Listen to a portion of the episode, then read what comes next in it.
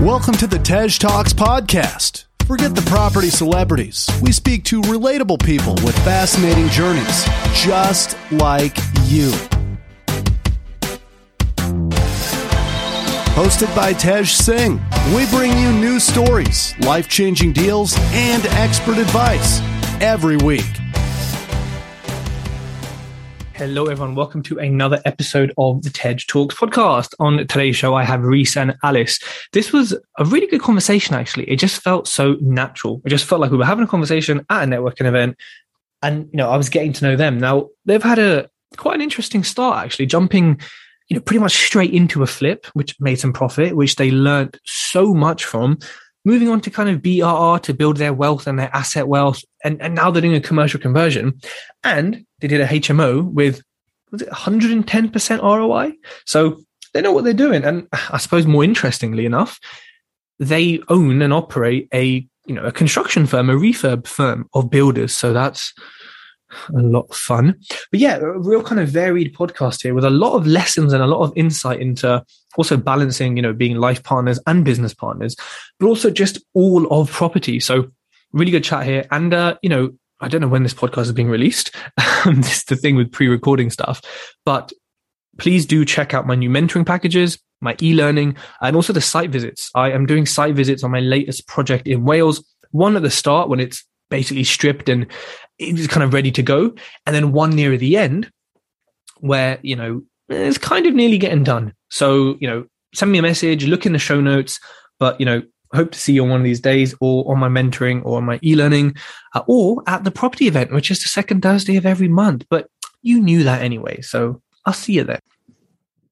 Reese, Alice, welcome to the Tej Talks podcast. Hi, Tej. Hi, Tej. Thanks for having us there are two of you. I realize I kind of said Reese Alice like it was one name, but there, are two of you today um, yeah. talking to me about various things in property. Um, you know, your first HMO. Perhaps we can touch on kind of what you did before property, how you got into it. We're gonna we're gonna kind of explore your journey um, and also give the listeners some real tips uh, and actionable insights from you both. So, before we get into you know what you're doing now, uh, what were you doing before property? And then how did you kind of like get into property? So um, i was initially in estate agency um, and property management um, prior to us starting our own business.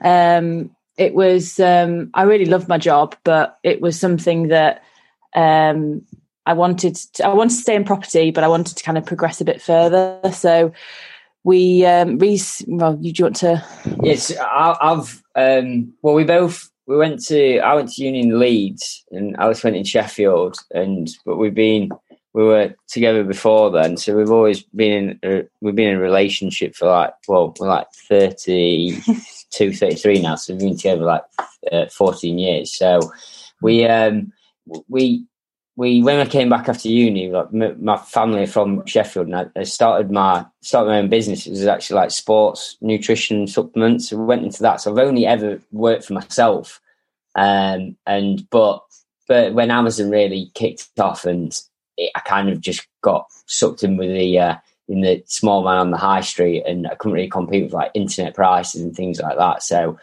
it was we had a bit of a we had a bit of a um, came to a bit of a stage, didn't we? Where it was like we've always been interested in property, um, always was always like enjoy, always enjoyed, always enjoyed the. I used to say it's like watching Homes Under the Hammer when I was at uni. Probably should have maybe done a bit more uni work, but um, yeah, we we we um, we came to a crossroads really in, in both of our um, jobs, didn't yeah. we? Where we either made the decision to kind of jump in and give our own business a go, um uh, were we 26 about 20 yeah 25 25 26 yeah. um or we carried on what we were doing um or there you know along those lines. We touched upon it in later life yeah. Um so we just jumped in yeah we at the we, deep end we uh, we we sold our house uh, that we were that we were able actually we sold a flat and we moved in with moved in with my sister uh, family. And um, yeah we kind of used capital that we had from that and um and, and and some more and started like did our first property did our first flip Um, did that, learned obviously everything that you should do, shouldn't do.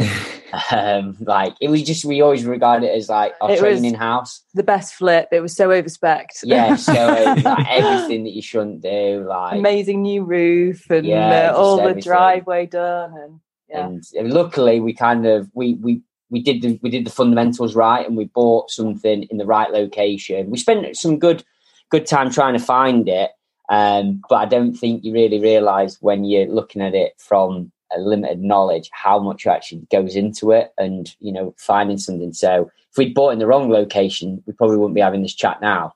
Um but yeah we we, we bought it. We we sold it for a, a bit of a profit not a lot. Um, but then it enabled us to um, essentially go and look at the next and and see something and that and that kind of that one was was was more of a success. We actually bought we bought um, a place that was two well was one house, but it was actually split into two.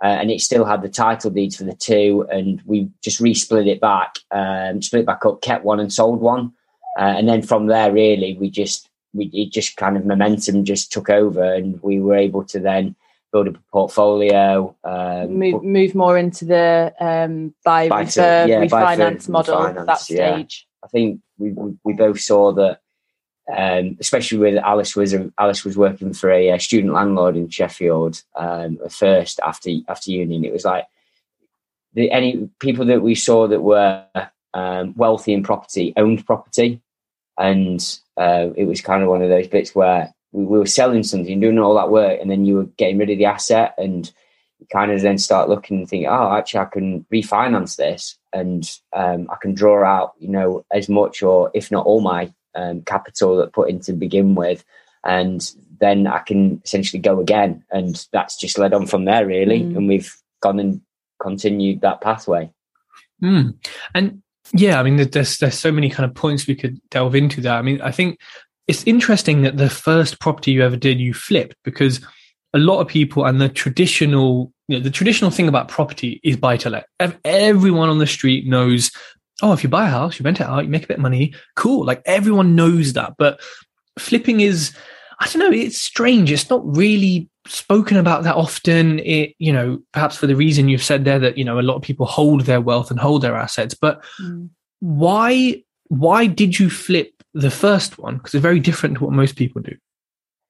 I think it was probably a mixture. I think it was a bit of lack of knowledge. Like you, you. I think sometimes we saw that it was you make something, you make something nice, and we always had this idea of like probably somewhat overspending from the beginning. That do you really rent out something like that? Um, do you just is that something that you would sell on? It was very much in like a family area. Uh, it wasn't, and it wouldn't really have worked as a as a rental. Um, so we always had that. Like, in, it probably didn't have the um, the the end wasn't in wasn't really available to rent it. Mm. But I don't. I think it was probably a lack of lack of knowledge with, And I with how to do that. I suppose the other thing as well, we were, it's the opportunity we came across at the time Mm. um, uh, because we knew it was a good residential area. We knew that things were selling really well. Um, so we saw that opportunity to develop it and and flip it on. And I think the other reason w- was to kind of build up a bit of cash in Yeah. order to move forward into into the rental side of things. You know, to be able to make a bit, to be able to leave a bit in um, in a rental. So yeah, I guess that's how. Yeah, we, how we, I suppose we did. We, we had to pick one way, and we picked Yeah. that way initially. it was Um, it was it was kind of it was probably the lack of strategy and mm. the lack of just going into things quite open, quite kind of green and a bit, just not really having any direct direct path in which we were Mm. going to go uh, or a specific plan, which it's not really what we now we we are where we're at now. We wouldn't dream of doing that, but to start off with, it, it you're not really shoehorned in any way. Um, and it and it helps us, and you know, think back to it, and we're always looking at it and think, well, we learned so much from that would we have learned so much from just having something, buying it, um, you know, something a lot, lot smaller? Like we put an extension on that. We put like Alison, Oh, wow. put a new roof. Yeah, we did. Honestly, Tej, we, we we like we did everything that you really shouldn't do on like a new on a new one. We we didn't have we didn't have uh, like no knowledge with things. It was and it was kind of like now everybody's like, oh, just YouTube it. You know, YouTube seeing things. You can learn so much. I'm not saying that you learn how to build an extension, but at least you've got like a bit of guidance. Like it was kind of before when everything like that was really like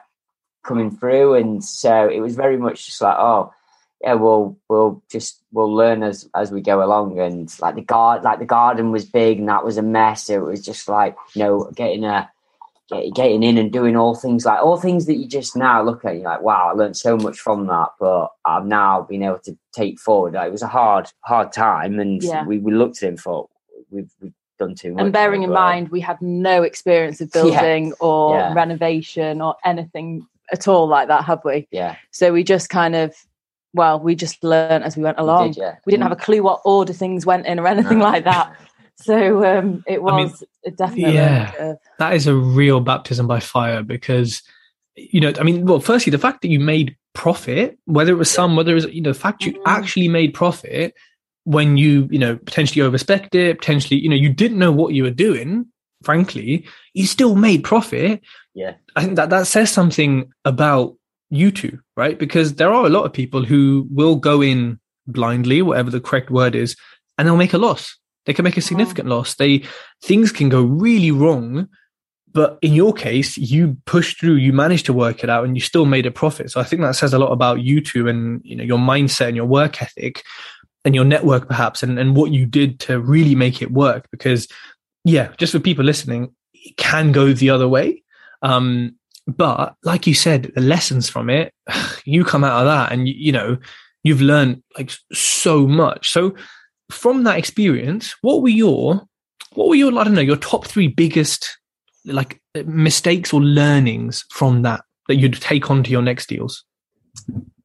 Um, I'd I'd probably say the um, and this is somewhat where we're at now um, with having like the, a team of people around you that were that you know having that already organized. The people I know it's like kind of the the words banded around in property, like having your power team um, and your power team of like tradesmen. Um, but we were we were so so unprepared for, unprepared oh, for that. Like it was very much you know just like ringing up people and people coming round, and then it was like oh you you you kind of bit of you're you're facing their hand really, just going are, are you either going to be the right person for it or you've got nothing to go off.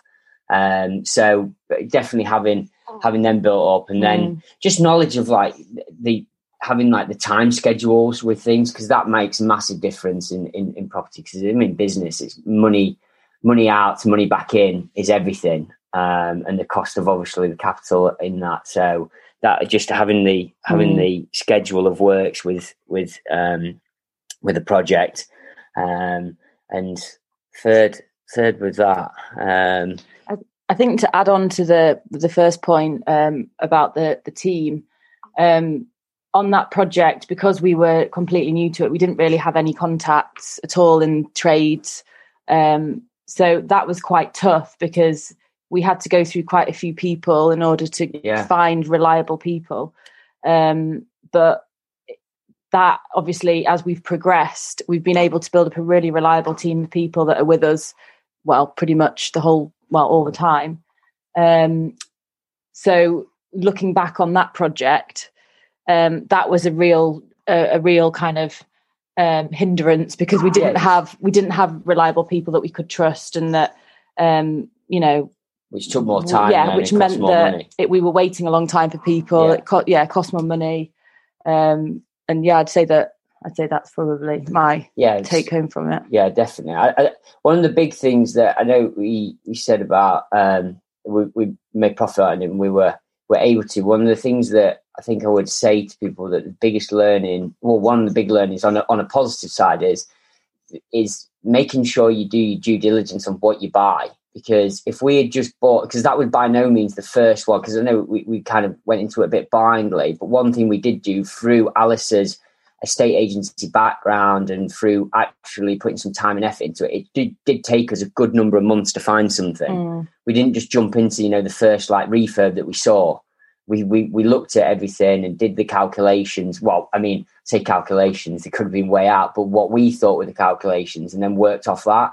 So we did we did have a process, and and, and we did look at. Um, you know, we were scouring through Rightmove, looking at auctions, doing doing all that, doing viewings, like evenings, weekends, to try and find something. And and, and we kind of came across this, and it wasn't through like um, luck or fluke or just dropping on it or or by accident that we found a uh, found something that we were able to flip on and, and make somewhat of a small profit. It was it was through actually like finding it, wasn't yeah, it? And being patient. being patient, yeah. Yeah. It was frustrating at the time because we wanted to just get on with Yeah. something, get an offer accepted, get it moving, obviously get the property and get started. But at the time, it did seem to take quite a long time to find something decent, but probably wasn't actually that long in the end. But no, um, but yeah, that's um, that's a good point. Mm. yeah, yeah i think that makes sense. And also you know again it's a it's a sort of it's the reality for people listening is that and especially in this current market things will take time whatever that time actually means it but it will take time longer than most of us think and hope properly um to find good deals. Now after you did this deal you know obviously it was it was very challenging. You learned lots of lessons. You kind of went straight in at the deep end once you'd finished it and you'd sold it and it was like okay that that sort of worked like okay you know did that at all put you off property because of the challenges or did it make you think okay the next one has to be more efficient and we have to learn from it what what did it do to your thoughts about property after that Yeah, I, I think it worked. I, I think it could have gone two ways at that point. We could have like looked at it for actually, no, this isn't as easy as it's made out on the on the TV, or you know, we're passing chats with with people that have done it before.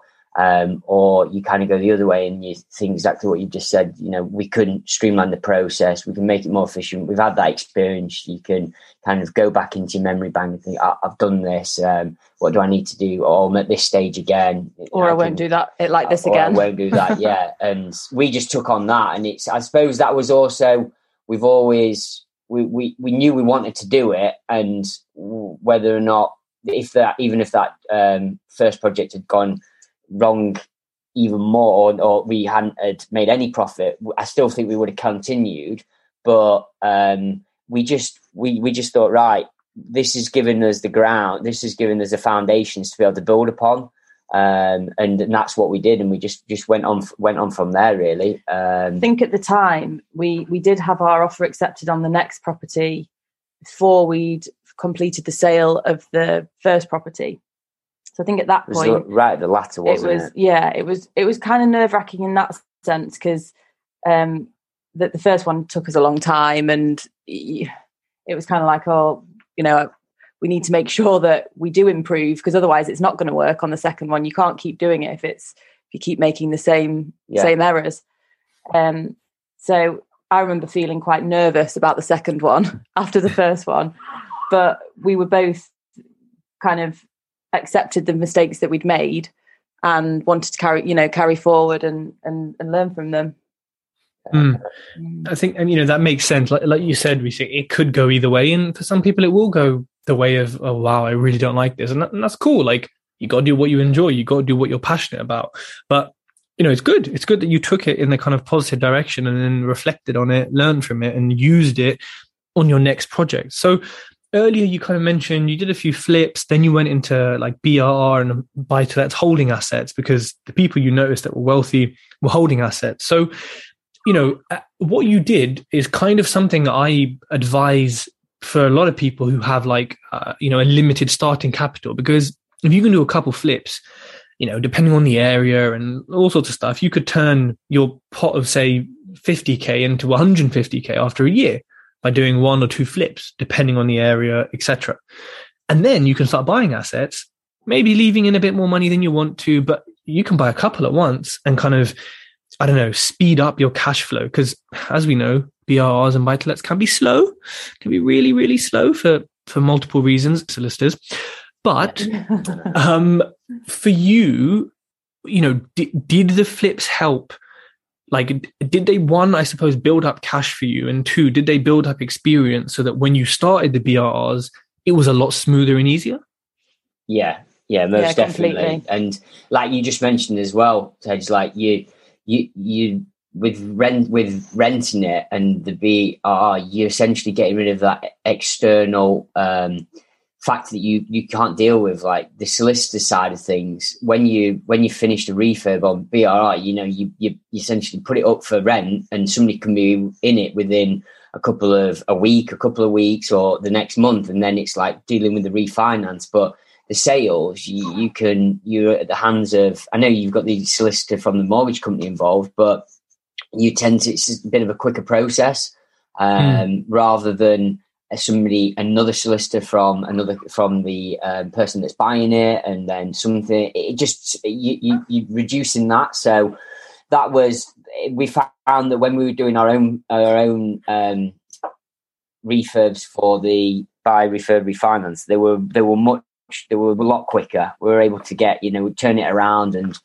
um like I say, be able to refinance it and, and draw draw down on that. Um, and then and then move on to the next one. So it, it, everything just you learn from every stage of, of the of the process. Um, and yeah, we were able to take we were able to kind of speed speed that up. We um we also went and after after doing a number for our, for ourselves, we kind of through networking we spoke to we we met um we met a local property investor who was working on behalf of a guy um in in London um, who had capital and he was doing stuff in, in the north. And we kind of, we, because we then built up our own team of people that were kind of with us on a regular basis. We then started doing projects for him. So we were able to develop quite, quite quickly. Uh, we were, we were doing multiple ones we, for a, a month really. We were, we were doing like, I think in, in a year for him, we did we did about oh, 15, 16. it's 15 or, yeah. Yeah, 15, 16. And that's you sourced for him and managed the refurb and all that no, stuff? we didn't or? source for him. He, um, the guy that we dealt with, he sourced the projects and we did, we did the refurbs. So, mm. um, which meant okay. that we kind of, we did that because we were having, we, we were about five or six a year at that point, but it was, how do we keep these guys that we found on a regular basis um, being able to do our project, but we can't just have them doing our projects at the uh, just just our. So projects. we didn't have to let them go between projects, wasn't it? Mm-hmm. Yes, it's hard, you know, mm-hmm. finding that same person again. Uh, you know, you don't know what type of what work they might get, and somebody else might, some other property developer might poach them and have them to do something else. So we kind of brought that somewhat in house, and we ended up, and since then it's kind of grown from that really, and we've we've kind of upped what we've done through then you, you learn more, you develop. We've been able to, we kind of did a did a round of just like you said, building up your capital. We um, went from um, doing the flips back to to um, buy refurb refinance. Then when capital went down, we then bought another um, flip and did that. It was actually we built a new build. Um, um, we bought we bought a house and with with some land on the side, got planning permission, flipped that on, um, and that essentially has built built up our capital to be able to go and do do things do the do the phase. next phase of buy refurb refinance. Uh, and then we've kind of gone gone through from that uh, as long as, as well as doing other people's work in there. So wow, it's meant that we've been able to kind of make that move and transition grow mm. quite quick, quite quite quickly, knowledgeable because we we, we just yeah we've we've done a, well, a number of places now we've kind really? of evolved from being um, obviously the initial flip, so like a development company, to having a rental company, and also um, we've we've now got a construction company as well. Yeah. Um, like Reece says, we we do do work for um, for other other clients as well. Um, now that we've got the the team established, yeah, it's not. Um, it's not actually really. It's not actually a great deal of property that we do. We do quite a bit of work for councils now, so we've got like a more of an actual a fully construction business where we go and do work for local councils, um, schools, um, all, all all manner of jobs really. And we've got we've got kind of a team of about mm. ten to fifteen guys that are with us with on a regular basis, which helps doing like fitting within our three companies really. Mm. So while able to continue with our own projects, yeah, at the same time, which is which is great. Which is yeah. Which is I, I, definitely want to. I definitely want to talk about um, having your own building company because yeah, working yeah. with builders alone for me is yeah, is an experience. It's topic, is, uh, isn't it? It's a topic yeah, close to your heart. yeah, I mean, close to my heart, close to my fist, maybe. Um, but let's before we get to that, let's talk about. So you went into BRs. Um, when you did that, was it single let BRs? Yeah, you started yeah, with? Yeah, definitely, yeah. Um, and then so obviously with single lets and you know if people don't know and they're listening each one generates anywhere from 250 to say 350 maybe 400 pounds a month outside of london you know in terms of rental profit per property. That's kind of a conservative range. You know with that and obviously with you doing flips and seeing you know tens of thousands of pounds kind of coming in at a chunk how did you how did you kind of goal set or what did you plan for with these single lets in order to, I suppose, bring enough income in that you can, you know, live your life?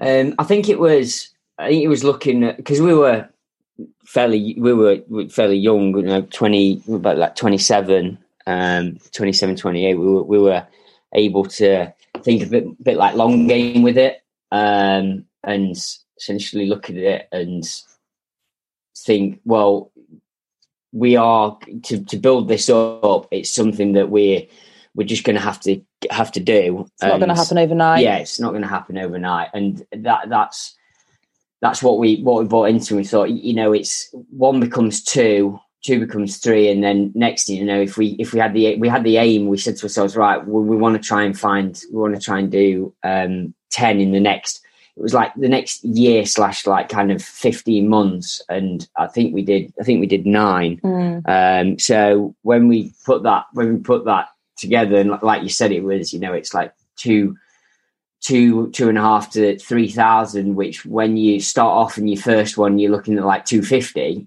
there's there's a big difference. So we were able to just and then when we brought in the um, essentially like the project managing to build some to to kind of generate a bit of a wage from it. We weren't having to lean lean on that um, rental money um, all the time, so we just viewed it as we're going to just do this for the long game. And mm. you know, if we're doing if we can do X amount a year, um, times that by a number of years, in 10, 15 years time, we'll be in a we'll be in a, a good place with it.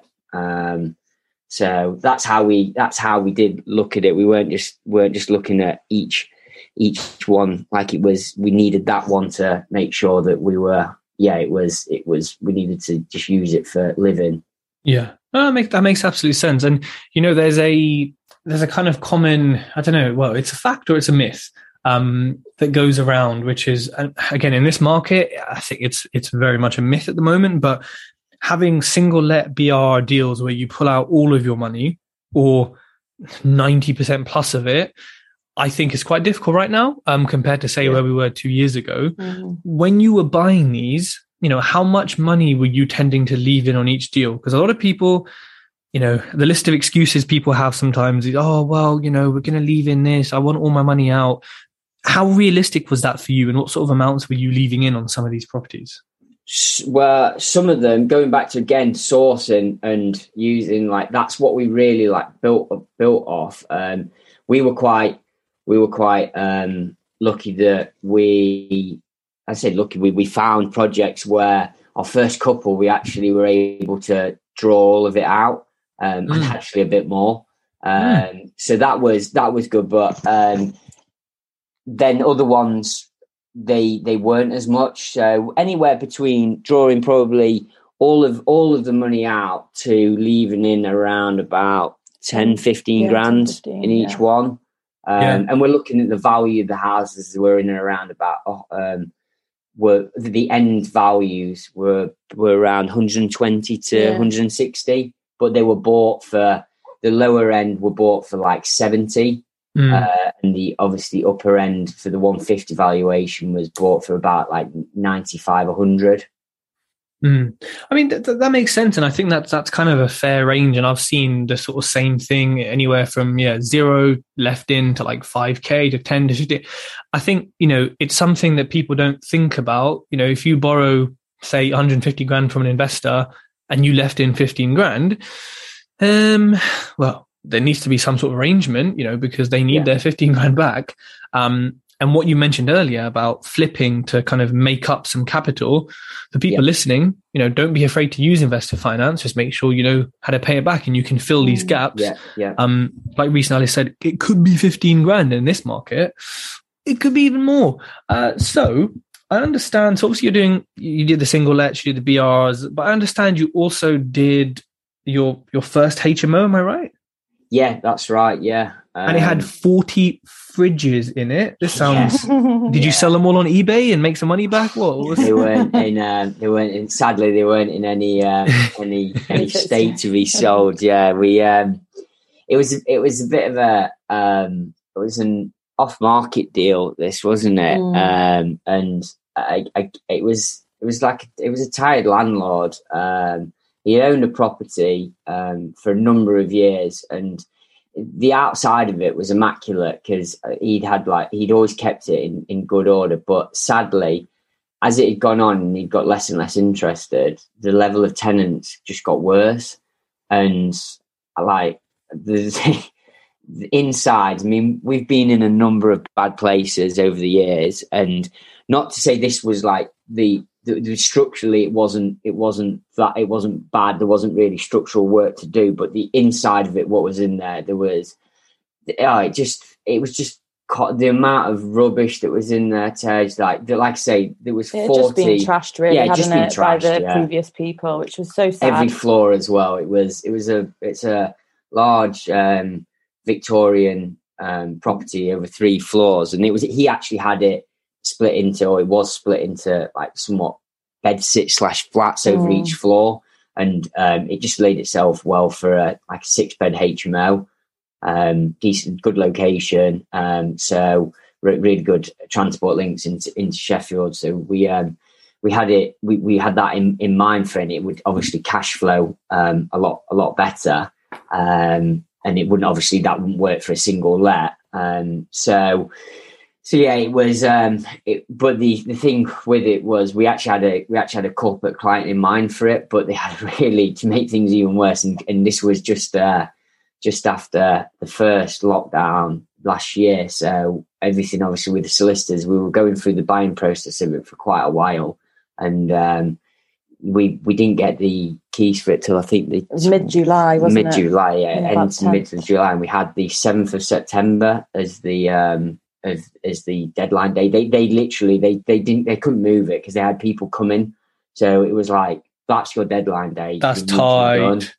Yeah, it's very. It was seven weeks, seven weeks down on, and it was everything came off. Like every every wall uh, was back to brick.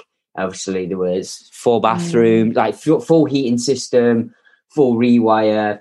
It was re- everything. and it was. We did reconfigure it Yeah. slightly, didn't we? On well, actually on every floor, we had to kind of put corridors in and Yeah, there was just all there was just all studs, Studs, weren't they? Yeah. Um, and yeah, obviously we had to put en suites in studs. So um, yeah, all that's come. We, we kind of had to uh, have our, uh, especially having that in having that team that you that you've used before and and being able to use them again on that. Um, I mean, they did look at us and think, yeah, we said to them seven weeks. Yeah, "Are you serious?"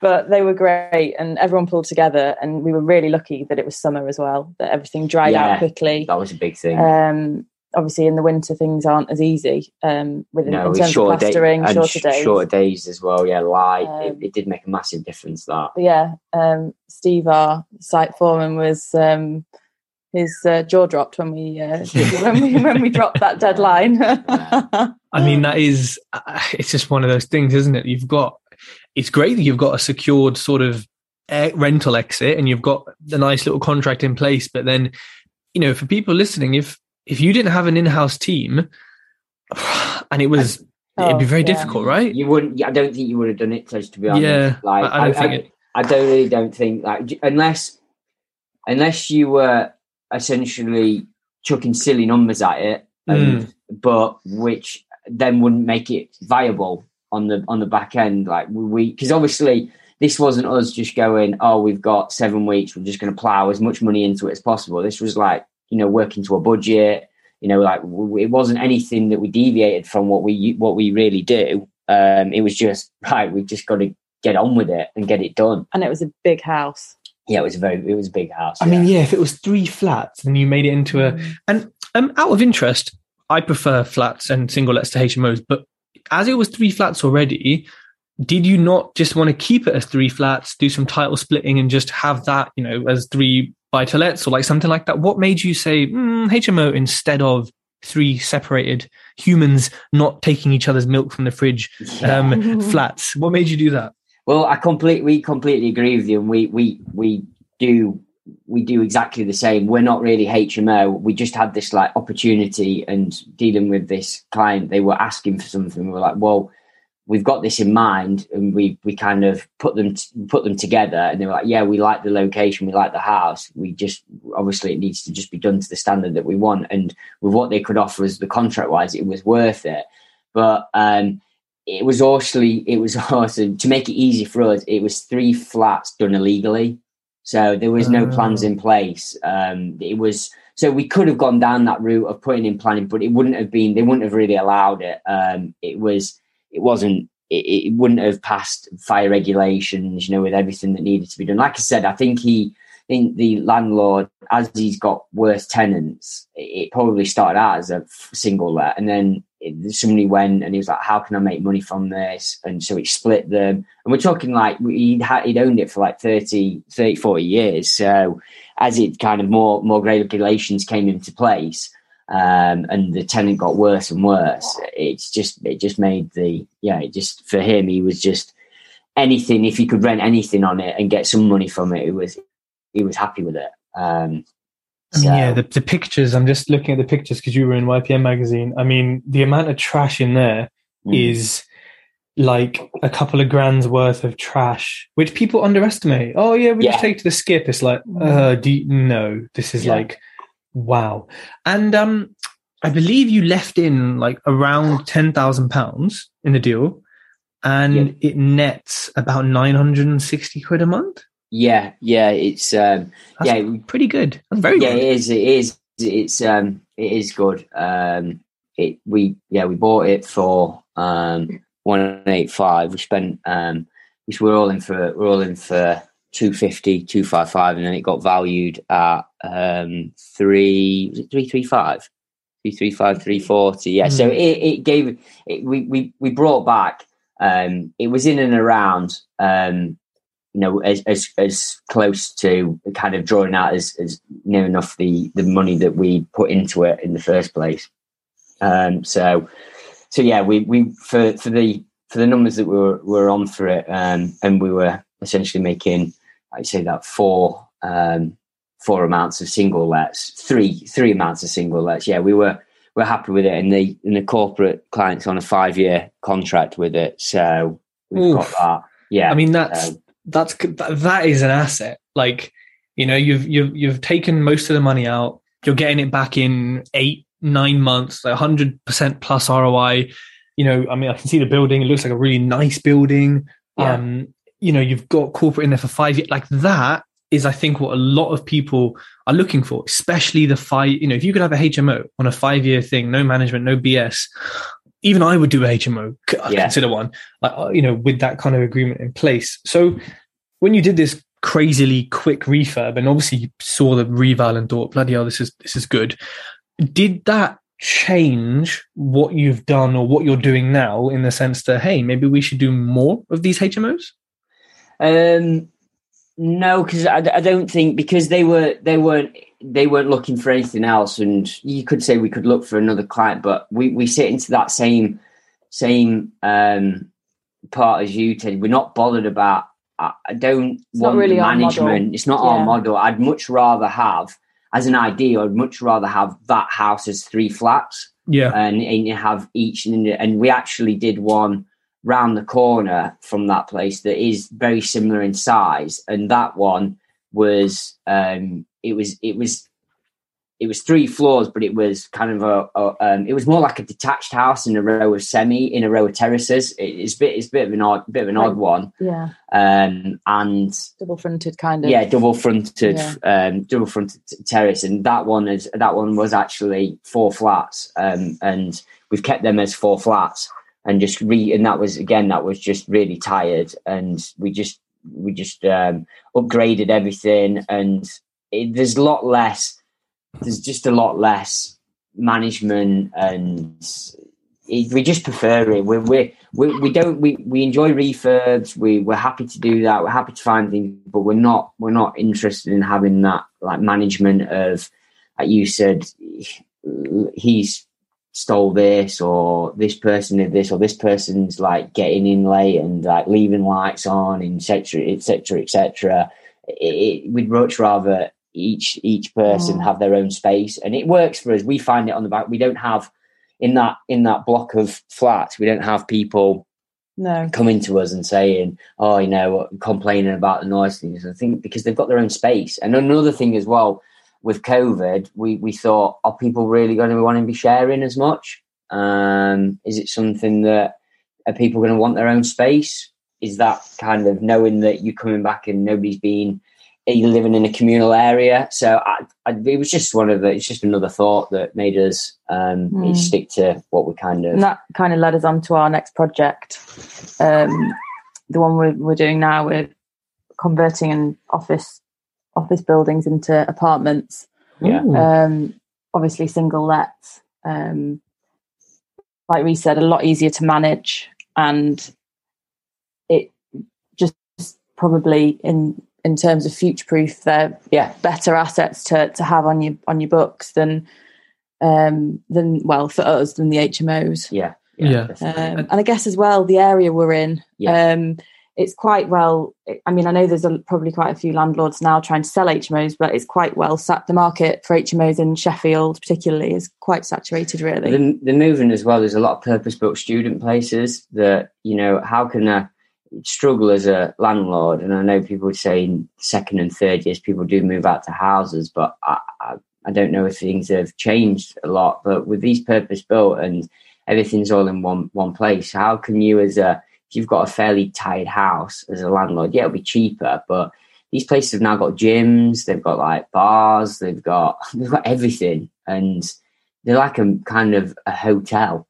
And people to to then try and advertise your tired house, um, you you might you might struggle when there's a number of them also trying to win that business of the second and third year um, students. I, I, think that that's why there is a lot more and with a lot of like tax changes and you know when when it changed to limited companies i think a lot of people thought um, kind of the mum and dad um buy to let student landlord have just thought right i'm just going to get out of this now so uh, we will just we'll stick to the single lets but single lets but in volume that we try and do now so like alice said more like these ones that we're doing at the minute it's um multi units multi units yeah. it's 10 flats that we're creating wow. um so, and then you know, looking at now you're doing multi units, but also I suppose more specifically, you're doing a commercial to residential conversion because it's offices. Yeah. Um, like because everything you've done so far, as far as I know, has been like resi to resi.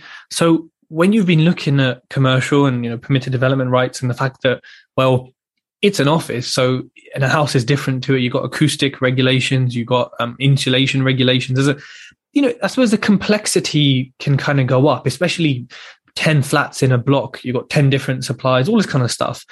How have you found, you know, adjusting to that and then maybe the level of complexity kind of increasing? Yeah, it does. It does bring up another another headache, doesn't it? Mm. Um, you've just got to, and it's also making sure that your your team, you can have working with the right people, really. Um, like having your having a your architect be um, on essentially on like you on a first buy refurb refinance don't really need to when you're just doing a um, a two up two down or a three bed semi there's and you're not you're not you know you're not changing anything structurally there's not really there's no real need for a architect for it. It's just essentially another cost that you don't don't need to have. Um, but the on these ones they're kind of worth their weight in gold with the with the uh, specs that they give and that obviously allow you to put to building control um, and then it's like obviously having the input from building control because it's a commercial to residential conversion. They like you said they want there's, there's the sound testing that's got to be done before and afterwards to make sure there's obviously the insulation um, things like security on the doors, and windows. Um, yeah, it's it's there is a there is a lot more there's a lot more to it, but there's a lot more maybe paperwork to it. It's just but the the job is still a um, it's it's it's, it's still the the, the physical mm. project. You know, it's still kind of kitchens, bathrooms, flooring, plastering, plumbing, electrics. You've just got to kind of get them get the guys knowing that they've got to do the other maybe other bits with it as well. Yeah. I think that's as well where we've we're we're now working with people that are able to assist us with that. Like we've taken on a yeah. project manager um, just to kind of ease the workload a bit so that it can all still happen. Yeah. Um, and you know go through as efficiently as possible. Um, because you're right, there's so much more to consider on these on these um, conversion projects than there are on a uh, three bed terrace. yeah, yeah, absolutely. Yeah, no, that makes absolute sense. And it's like, you know, your your checklist for a commercial or for a new build is way bigger and way yeah. more detailed mm. than a mm. buy to let. Buy to let is, you know, now you've done, you know, X many of them, you, you can do another one kind of like that in your sleep because you've done it. But yeah, people need to be aware. But then I suppose on, on the positive side, you know, does, you know, a bigger project mean bigger profits and, and better ROIs and better deals in, in so far in your experience?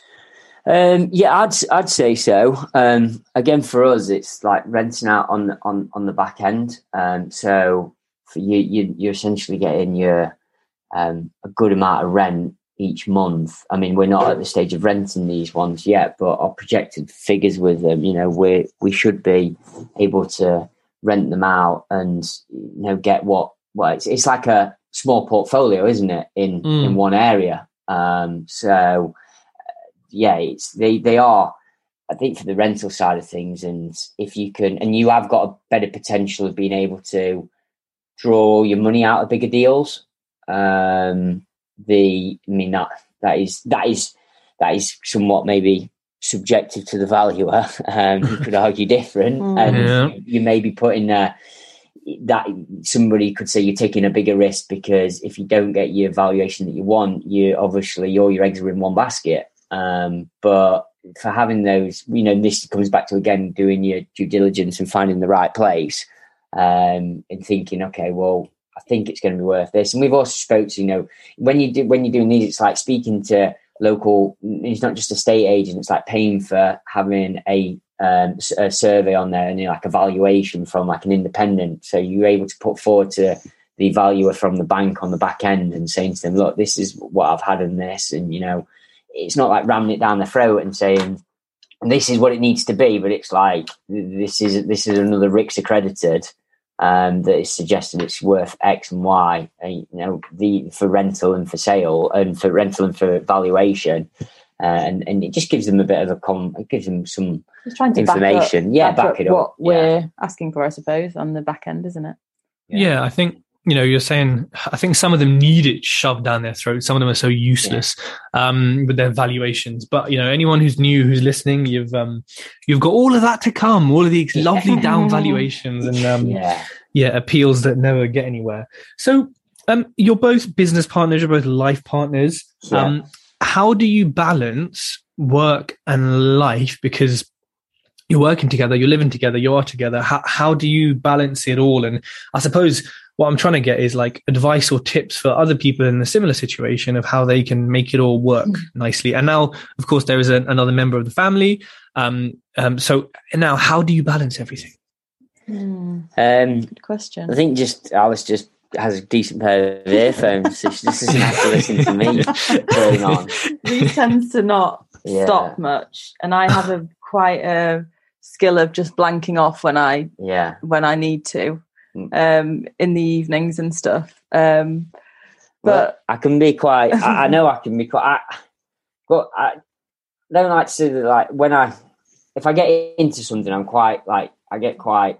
I don't say the word obsessed, but I get quite full on. Yeah, I get quite full on with it. so I can't really like leave it at the door. You know, I'm just which which I'm trying to do now. And like you say, with having the um, little member in the family now. Now I was just just I was just had a baby. It's we are um, it's kind of when you when you have that there is more and and obviously as the business has progressed and like I said we've got like we're now getting layers in the business like we've got a project manager that's dealing with helping on the construction side and the rent and the um, the uh, holding side of the business we call it Jackson Lacey Construction Jackson Lacey Holding Jackson Lacey Development so it kind of um, quite quite easy to follow um, he's helping he's obviously involved in that and we've got like a site manager who's involved. So we have got the ability to somewhat um, try and like switch off a bit more. Now we've yeah. got now we've got him and um, to be able to. We, I think because we've well we've been together since sixth form, we've kind of evolved into it together as well. Grown um, with it, um, haven't we? As well. And I think we probably along the way somewhere just learned how to deal with it yeah deal with it and deal with each other with each other's uh, um, you know, when people ways. say to like when they work for themselves, that they're unemployable, I'm probably undateable now.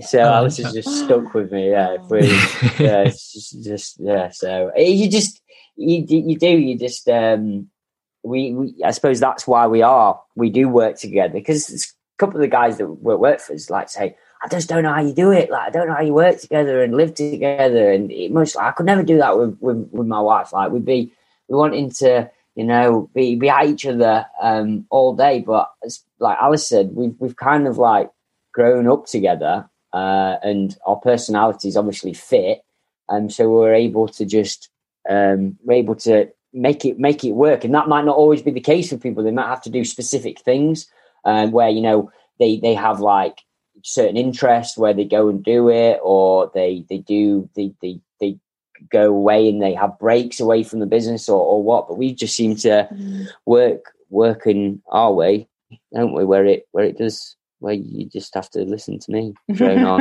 about things I love it. And I think, yeah, it, it is all about finding what works for you, you know, for the individuals listening, for the individuals in a, in a JV in any sort of partnership. It's about working with each other and what works, yeah, for each other. Yeah, definitely. Give and take. Yeah. Exactly. Yeah. So yeah. um let's kind of round off the podcast and talk about the most fun aspect, which is um builders and refurbs. Yeah. So um you know, obviously you had a reason, you know, to take on your own team because you were doing a lot. You then had a client come in with even more. So it made sense. It makes a lot of sense to do that. And there's many benefits to it. But builders when they're under your PAYE or whatever, or, or, when they're like an external, I think are very difficult uh, species to work with. Yeah. So, how has it been running it in house? Um, and has it been really stressful? Has it been easy? Do you sort of have the same problems that we get when we use an external team? Just tell me about it. Yeah, oh, big time. No, definitely, I completely agree. We, we, yeah, we tradesmen are um, they are a certain certain breed as such. Um, uh, it's it, they're not it, like in in a good way and like I, in a good way and a sometimes like in a in a bad way for it. Like they, but I think as well that they often don't get given. They they're good with they're obviously they become tradesmen because they're good with their hands and they're good with you know like working being able to do things on a physical basis and sometimes I think that seeing things from outside, uh, like some clients kind of expect that they'll be more, um, maybe have more of a more refined. Yeah, more refined sometimes, and they, there's a reason why some the reason why a lot of them you know left school at 16 to progress to to uh, go in that line of work, and sometimes see the the younger ones as well. I've asked them about at college. You know, do you get taught how to like you know do things like invoices? You get taught like the soft skills of, of business, being able to you know how, learn how to price things up, and they don't they don't get caught any they don't get taught anything like that. So that's kind of some that I do feel like that is a bit of a um a bit of a stumbling block for them that's, that that does hold them back in certain ways. But yeah, they are they they're not. Yeah, I think they if you allow them to just make decisions and let them get on with things um, to their own devices, it, it becomes like it can become a real mm. uh, real muddle, a real mess. Um, what we've essentially tried to do because we're not not a, not a tradesman. Uh, I mean, learned learned a hell of a lot over the over the time that we've been doing it. But we've we've put like a bit we put like a system and uh, and a structure around them and around it. So I think everybody will probably work well when they have some form of structure and a system to work work in. Um, whether that's you know a multinational corporate business, international, or just or like a a, a, con, a, a smallish construction business. It just means you can define job roles a lot better, um, and they've just got more, more, more, more structure, more somebody to like lean on and, and to be able to go off what they've been told rather than um, rather than like what they think's right. So I think if you if you're just getting people in to do it, um, and it, yeah, it would be it's very difficult. People I see it more so on um, the programs like um, what's the what's the design one? Channel Four. Oh, Grand um, Designs. Grand Designs. People are doing a really like quite big project, high end, and they say, "Oh yeah, I'm you know I'm, um, it's in it's in Kent or it's in um, it's in Surrey. Uh, I work in London. I'm gonna I'm gonna um, project manage it as well." I'm like, "Oh wow." Like that's that's going to go wrong, mm. and that often it often means that they go over budget and over time. Um, it, it's it's hard getting everybody together. Um, very think, hard. Um, initially, when we after we'd done our first project on probably like second or third, um, we did get quotes from a building company to do the whole job. Yeah. Um, and it was at this stage where we realised that actually getting first of all getting a quote back from a builder yeah was very difficult i think we had about did we have about four people out yeah and i think like and i think we two got, came back and one took like four months we'd even think we'd we finished, finished, it, it by the time they came back with it um, yeah.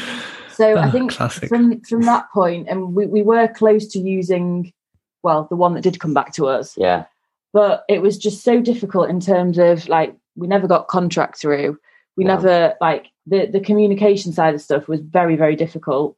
And we just didn't really trust because we hadn't ever used anybody before. We didn't really trust trust it without having obviously the official contract through. So in the end we didn't use them.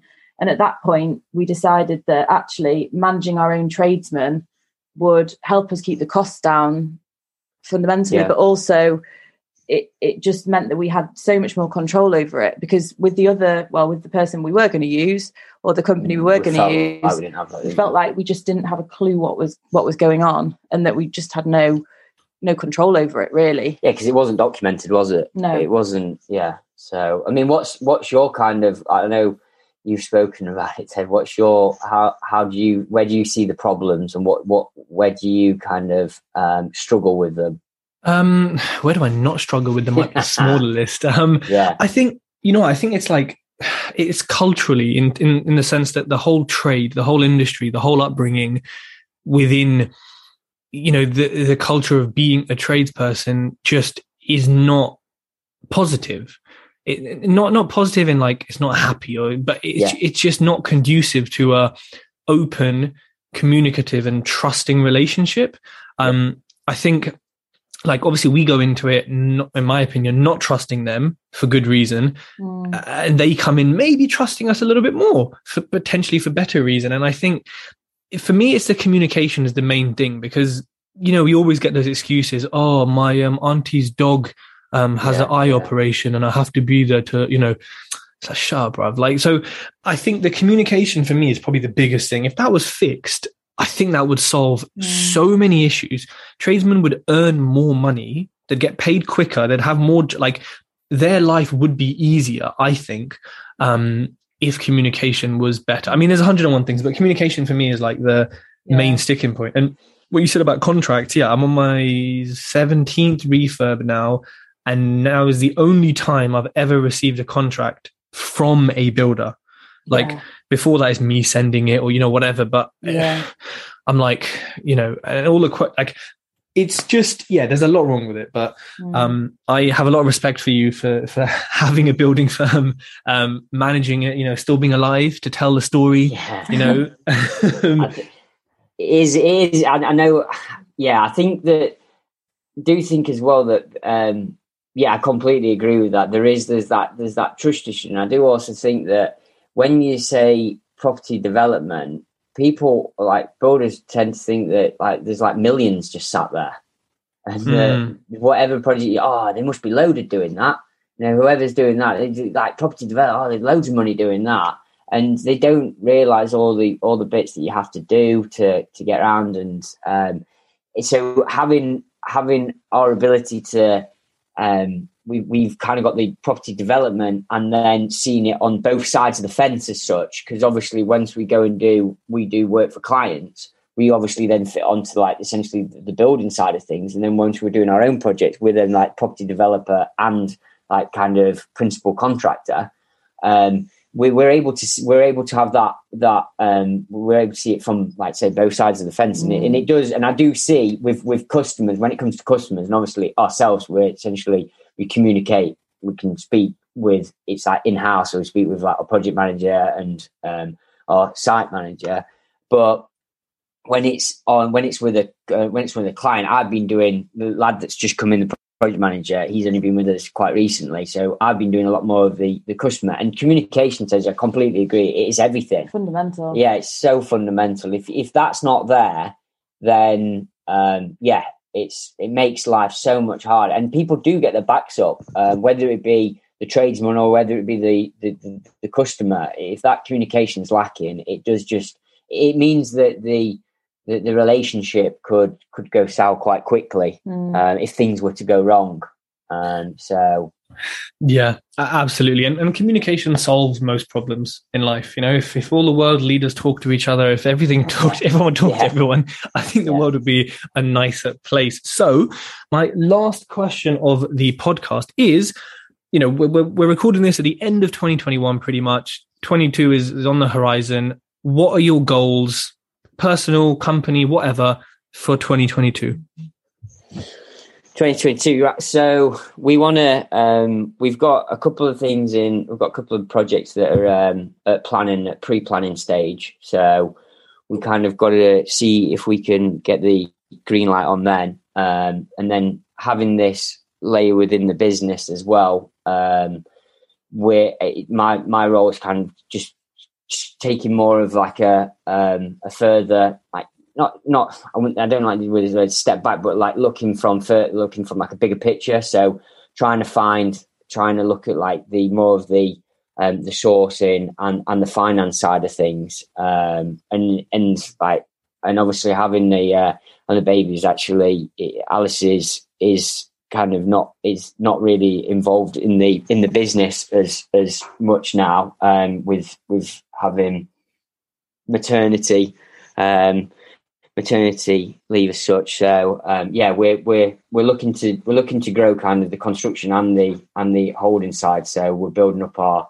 building up our kind of cash flow um, and also building up our long-term assets and our, and our rentals. So yeah, we're we're looking at kind of progressing more onto the uh, onto just building up that um, exposure in the the, the um, commercial to residential conversions. Um, that seems to fit what what we do quite well. Um, and yeah, like I say, we've got we've got a number of things in, in planning, so we'll hopefully see where we're see what we get with that, um, and and just work work from that really.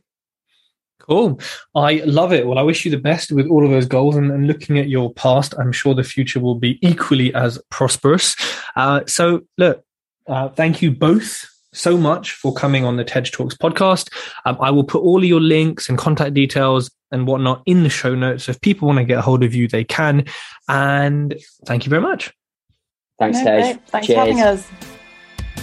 If you like this podcast, connect with Tej on Facebook, LinkedIn, and YouTube for more great content.